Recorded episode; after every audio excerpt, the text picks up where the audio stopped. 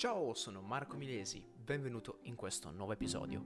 Oggi ti parlo del testo di Lefebvre intitolato La grande paura del 1789.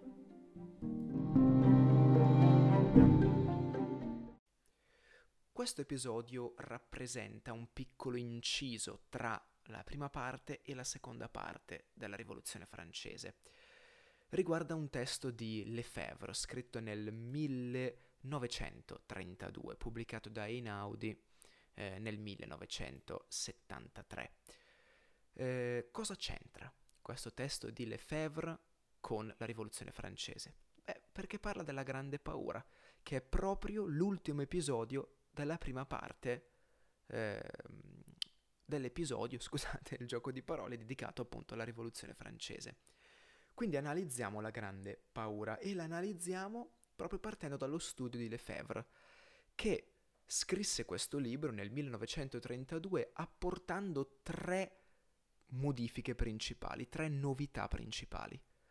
La prima pone al centro della rivoluzione il terzo Stato, i ceti bassi.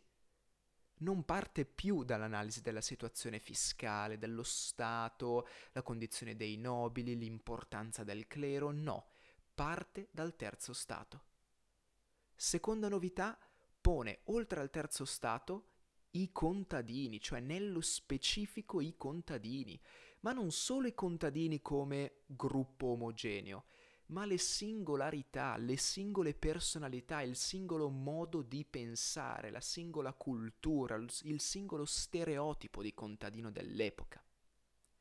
E la terza novità che introduce? È quello di non fermarsi semplicemente ad un'analisi esteriore delle parti in gioco, ma entrare, come con i contadini, nella personalità, nel modo di pensare, nell'etica delle diverse parti.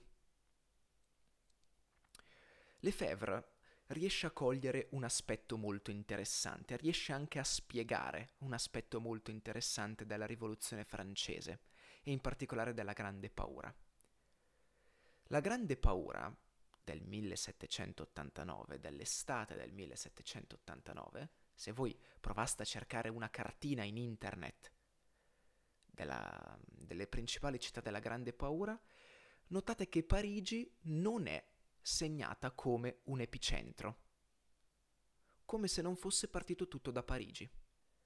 In effetti, la grande paura è un movimento quasi completamente diverso da ciò che è nato a Parigi, dalle proteste, dai tumulti di Parigi.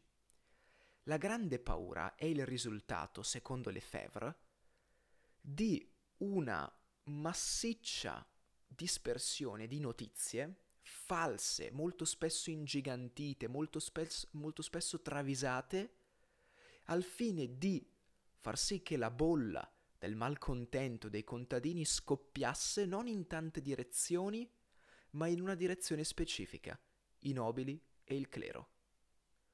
Queste notizie che giungono, giungono notizie, diciamo così, reali e altre notizie invece molto più fantasiose, come vedremo la congiura, la, eh, anzi più che congiura, scusate, il complotto antirivoluzionario o complotto, complotto eh, aristocratico, no? E, e l'arrivo di queste notizie non fa altro che alimentare il malcontento dei contadini.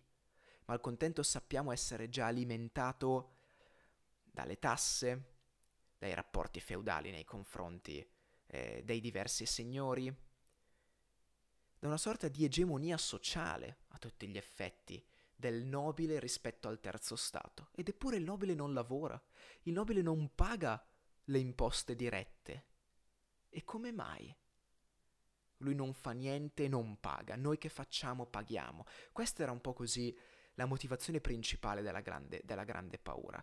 Ma interessantissimo il testo di Lefebvre perché si focalizza sugli effetti psicologici della carestia, della paura dei briganti, si diffonde quest'idea di una diffusione dei briganti a seguito della presa della Bastiglia, avvenuta il 14 luglio 1789. La Bastiglia è un carcere che viene raso al suolo, quindi si liberano i briganti, si ha paura che questi briganti si diffondano nelle campagne, compino razzie, diano origine a carestie, massacri, e quindi dal loro canto i contadini si armano e vanno contro quelli che secondo loro avevano la maggior parte del, del, mm, della responsabilità, i nobili e il clero. Il libro in particolare è diviso in tre parti. La prima, che è dedicata alle campagne nel 1789, analizza De Febvre quella che è la distribuzione della proprietà terriera, la crescita della popolazione, il precario equilibrio economico, eh, gli effetti destabilizzanti della carestia, gli effetti della disoccupazione, l'imprevidenza governativa a tutti gli effetti. E quindi esamina alcuni aspetti tradizionali della vita nelle campagne, i vagabondi, piuttosto che i diversi periodi di crisi, lo scoppio di sommosse provocate dalla mancanza di grano o, o, provocate dall'aumento dei prezzi del pane, come ben sappiamo. Vedremo cosa accadrà il 5 e 6 agosto, eh, agosto, scusate, ottobre del 1789. Vedremo cosa accadrà nel prossimo episodio, nella seconda parte. Quindi la prima parte si dedica all'analisi della popolazione contadina del 1789.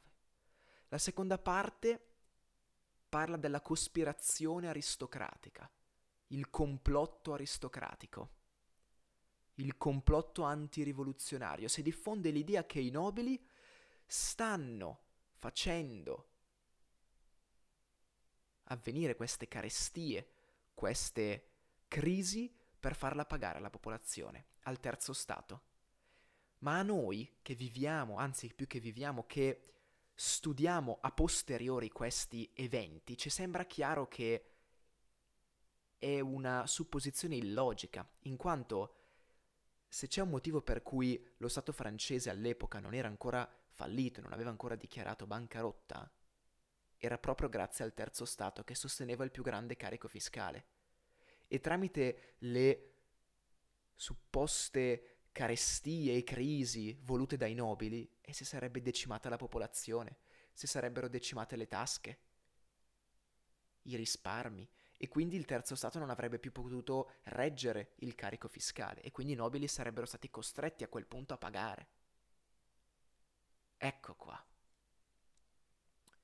Che è illogico. Però la paura, la paura dei briganti, la paura di una fine, fine economica del contadino, fa sì che venga data ragione e che sembri logica anche la cospirazione aristocratica.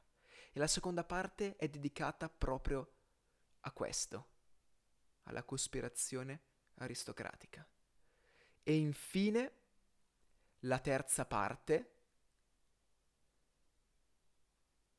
è dedicata alla, alla grande paura, quindi alla paura dei briganti, nata alla fine dell'inverno, che davvero il termine con cui noi ci riferiamo a questo eh, periodo storico particolare dell'estate del 1789. No? E diciamo che Lefebvre analizza quelli che sono i fenomeni originari di panico, individua cinque correnti di paura che attraversano gran parte del paese. Descrive i percorsi, le modalità di propagazione, le tappe, gli effetti Insomma, Lefebvre analizza in modo estremamente oggettivo ed estremamente specifico questi fenomeni storici. Capisce come, capisce quantomeno, cerca di capire come mai si assalti la Bastiglia, come mai si, si, è, ehm, si invade l'Hôtel des Invalides cerca di capire questa rabbia, questa violenza fisica, da che cosa è originata, qual è l'elemento scatenante.